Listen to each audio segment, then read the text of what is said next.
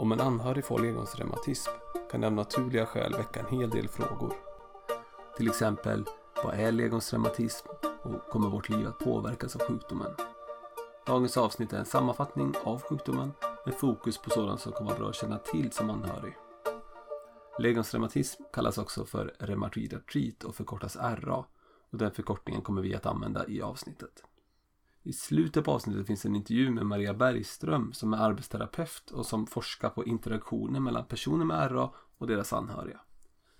Men vi börjar med vad RA är för något. Välkommen till Reumapoddens anhörigavsnitt. RA är en sjukdom där immunförsvaret av någon anledning börjar uppfatta strukturer i lederna som främmande. Något som då ska bekämpas. När immunförsvaret reagerar mot dessa uppstår inflammation.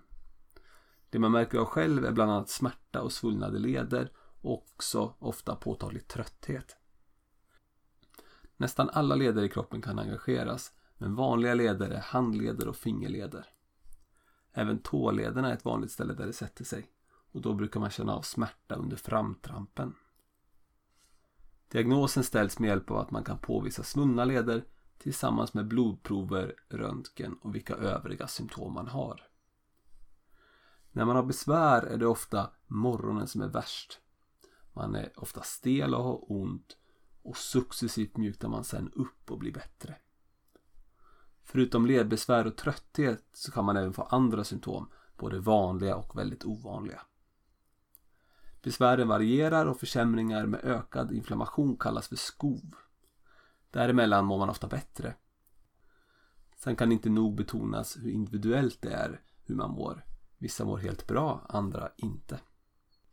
Hur bra man mår beror dels på hur aktiv sjukdom man har och dels hur den i sin tur svarar på behandling. I princip alla behöver behandling och med läkemedel kan de flesta leva ett vanligt liv. Ännu finns inget sätt att säga vem som kommer svara på exakt vilken behandling. Utan man väljer utifrån det man vet fungerar bäst vid RA generellt. Det som är bra idag jämfört med förr är att det finns så många läkemedel i arsenalen. Så förutsättningen att hitta ett läkemedel som fungerar är stor även om man har en mer aggressiv sjukdom. De läkemedel man använder för att minska aktiviteten i sjukdomen verkar alla genom att på olika sätt nedreglera kroppens felaktiga immunsvar och därmed inflammationen. Hur man mår beror även på hur man lever. Om man röker försämrar det prognosen och många behandlingar fungerar sämre, till exempel den vanligaste medicinen metotrexat. Vissa upplever stor skillnad efter vad man äter. Men det finns i forskningen inte stöd för att rekommendera en viss kost annat än de nordiska näringsrekommendationerna. Normalt sett har man ledgångsreumatism livslångt, men hur mycket besvär man har varierar över tid och mellan olika individer. Generellt sköts RA av reumatolog.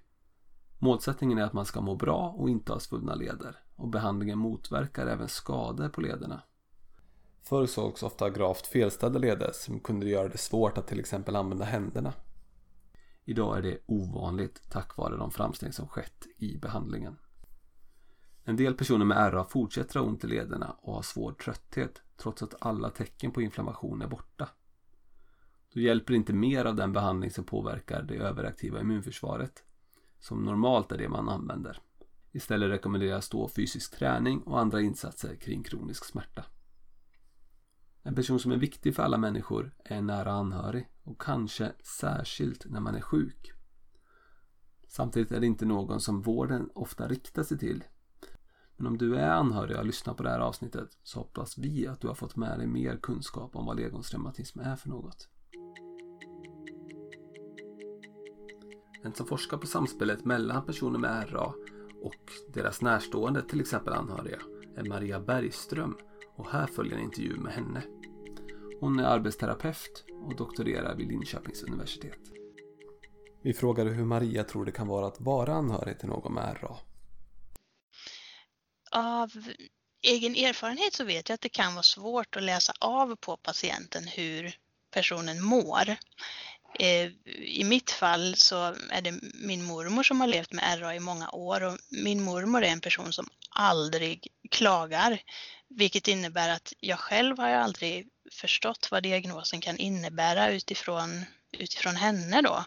Så första gången jag hörde henne det minsta klaga på någonting, det var när jag i egenskap av arbetsterapeutstudent då drog ur henne i princip information om hennes problem med lederna.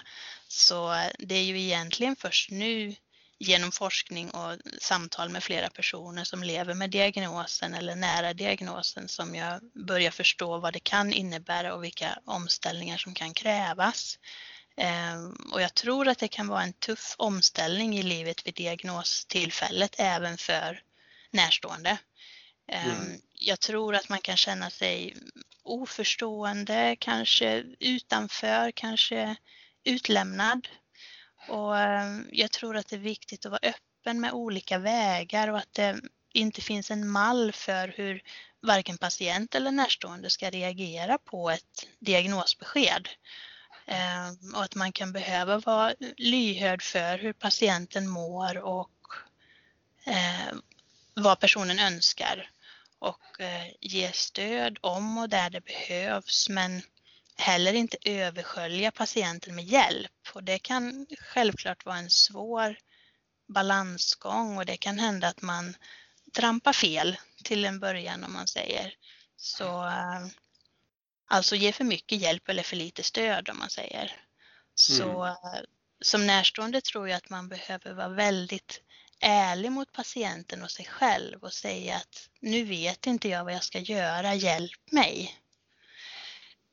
Um, och patienterna är ju oftast väl medvetna om att diagnosen kan gå ut även över närstående så bra kommunikation tycker jag är grund där. Och mm. um, Dessutom är det ju en sjukdom som ofta är osynlig och man kan som närstående behöva läsa av personen som har ont eller är trött eller upplever andra problem. Så um, eftersom man kan uppleva diagnosen på olika sätt kan man ju inte till fullo veta hur patienten känner men att um, förse sig med grundläggande information om diagnosen tror jag är bra. Att man på så sätt kan få en förståelse för det här med symptom som stelhet och trötta och smärta. Och slutligen frågar vi om hennes råd om man vill ha mer information eller har särskilda funderingar. Ehm, jag tänker att man kan ta en avstämning med patienten inför en kontakt med sjukvården och helt enkelt se om det är okej okay att man följer med Mm. Eh, men om man vill söka information på egen hand så tycker jag att Reumatikerförbundet är en bra start.